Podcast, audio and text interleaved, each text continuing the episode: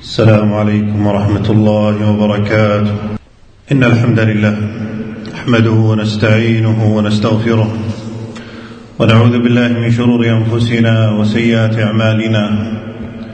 من يهده الله فلا مضل له ومن يضلل فلا هادي له. وأشهد أن لا إله إلا الله وحده لا شريك له. وأشهد أن محمدا عبده ورسوله أما بعد. فإن أصدق الحديث كلام الله وخير الهدي هدي محمد صلى الله عليه وسلم وشر الأمور محدثاتها وكل محدثة بدعة وكل بدعة ضلالة وكل ضلالة في النار. أما بعد عباد الله لقد حذرنا الله تعالى في كتابه ونبينا صلى الله عليه وسلم في سنته من أن نكون من أقوام لا ينظر الله تعالى إليهم يوم القيامة ولا يزكيهم ولا يطهرهم من ذنوبهم ولهم عذاب أليم فما أعظم خسارتهم وما أشد عقوبتهم فيوم القيامة لشدة خطبه وهول موقفه يوم كان مقداره خمسين ألف سنة يتمنى العبد من الله تعالى فيه أن ينظر إليه ويرحمه ويخفف عنه العذاب وييسر له الحساب. فاحذر أيها المسلم غاية الحذر من أفعالهم ولا تكن من هؤلاء فقد خابوا وخسروا ورب الكعبة.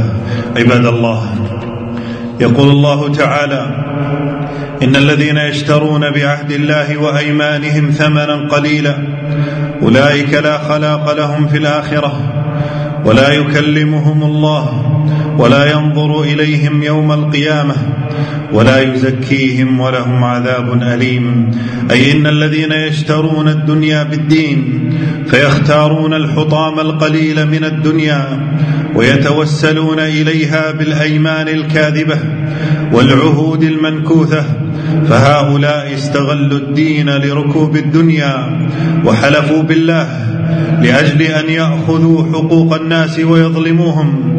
فكل من حلف بالله تعالى لنيل ما ليس له من الدنيا فله نصيب من هذه الآية ومن هذا العقاب. وعكسهم من يكتمون الحق وبيان السنة من البدعة ولا ينكرون منكرا ولا يعرفون معروفا بل يؤيدون الشرك والبدع والظلم لأجل المال والجاه وحطام الدنيا. قال سبحانه إن الذين يكتمون ما أنزل الله من الكتاب ويشترون به ثمنا قليلا أولئك ما يأكلون في بطونهم إلا النار ولا يكلمهم الله يوم القيامة ولا يزكيهم ولهم عذاب أليم. عباد الله ومن هؤلاء الخاسرون المبعدون المحرومون من تساهل بالحلف بالله تعالى وجعل الحلف وسيلة لبيعه وشرائه فيحلف بالله أنه اشتراها بقيمة كذا وهو كاذب أو يحلف أنه يبيعك بخسارة أو أنه لم يربح فيها من شيء وهو كاذب ومخادع يريد الربح والدنيا فجعل حلفه بالله كاذبا بضاعته بها يبيع وبها يشتري وآخر يحلف بالله تعالى ويشهد بالزور ليأخذ حقوق الناس ويظلمهم أو يعتدي عليهم في مالهم أو أرضهم أو يظلم في الميراث فيأخذ من الميراث ما ليس له وغيرها من صور ظلم الآخرين والاعتداء على أموالهم وآخر مر عليه من يحتاج الماء وسأله الشراب إن كان لديه فائض من الماء في أرضه أو مزرعته ومنع منه المحتاج والمسكين وابن السبيل. فعن أبي هريرة رضي الله عنه أن عن النبي صلى الله عليه وسلم قال ثلاثة لا يكلمهم الله يوم القيامة ولا ينظر إليهم رجل حلف على سلعة لقد أعطى بها أكثر مما أعطى وهو كاذب. ورجل حلف على يمين كاذبة بعد العصر ليقتطع بها مال رجل مسلم. ورجل منع فضل ماء فيقول الله اليوم أمنعك فضلي كما منعت فضل ما لم تعمل يداك. ومنهم من إذا أعطي من الدنيا بايع إمامه وولي أمره وأطاعه. وإذا ولاه المناصب مدحه. وإذا قصر ولي الأمر في حقه أو لم يعطه ما أعطى غيره أو لم يعطه ما أراد صاح وخرج على الولاة وسعى في تأليب الرعية عليهم ونشر الشائعات ضد ضدهم. وحرك الشارع بالمظاهرات والاعتصامات ويظهر نفسه بمظهر المصلح المحارب للفساد. وحقيقة الأمر يريد الدنيا والجاه وأما أهل السنة والجماعة فهم يطيعون ولاتهم بالمعروف. طاعة لله تعالى. عدلوا أم جاروا؟ أعطوا أم منعوا؟ فعلى الولاة العدل وعلى الرعية الوفاء والطاعة بالمعروف. عن أبي هريرة رضي الله تعالى عنه عن رسول الله صلى الله عليه وسلم قال ثلاثة لا يكلمهم الله عز وجل ولا ينظر إليهم يوم القيامة ولا يزكيهم ولهم عذاب أليم.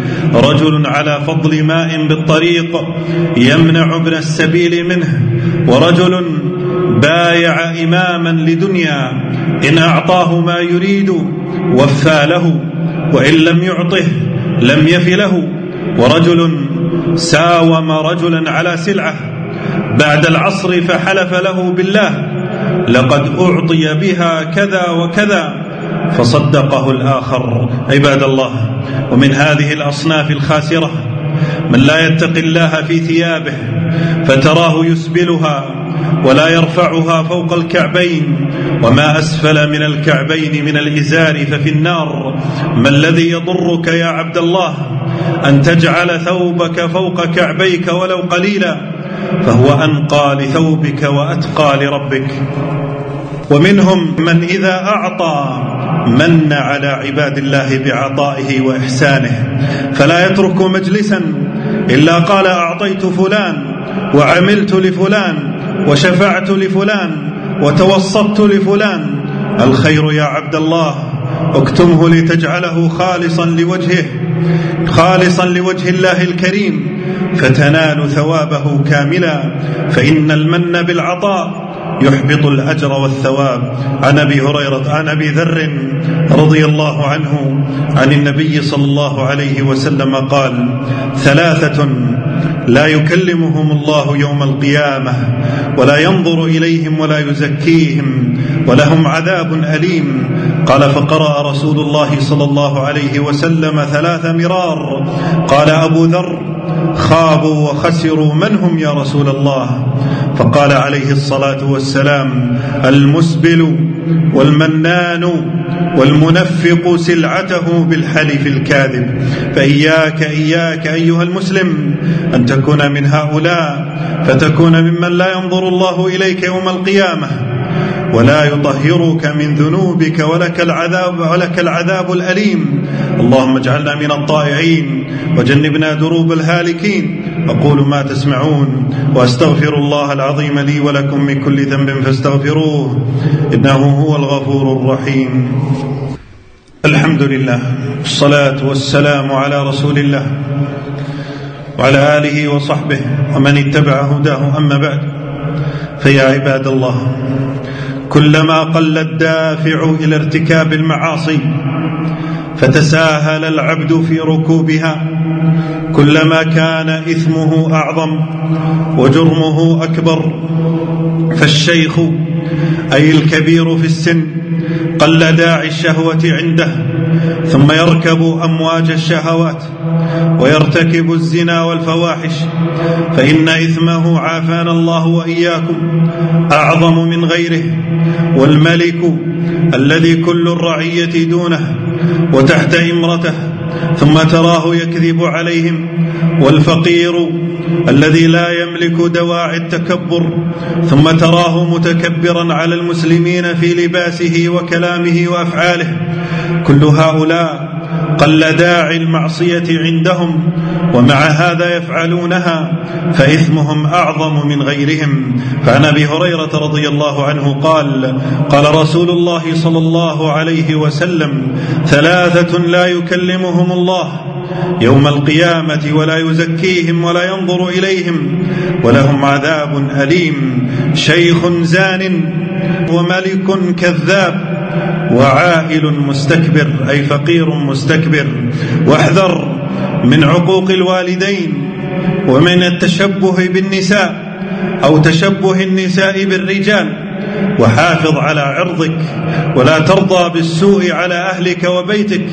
وإياك وإدمان الخمر والمسكرات والمخدرات حتى تسلم من الدخول في سلك هؤلاء الخاسرين.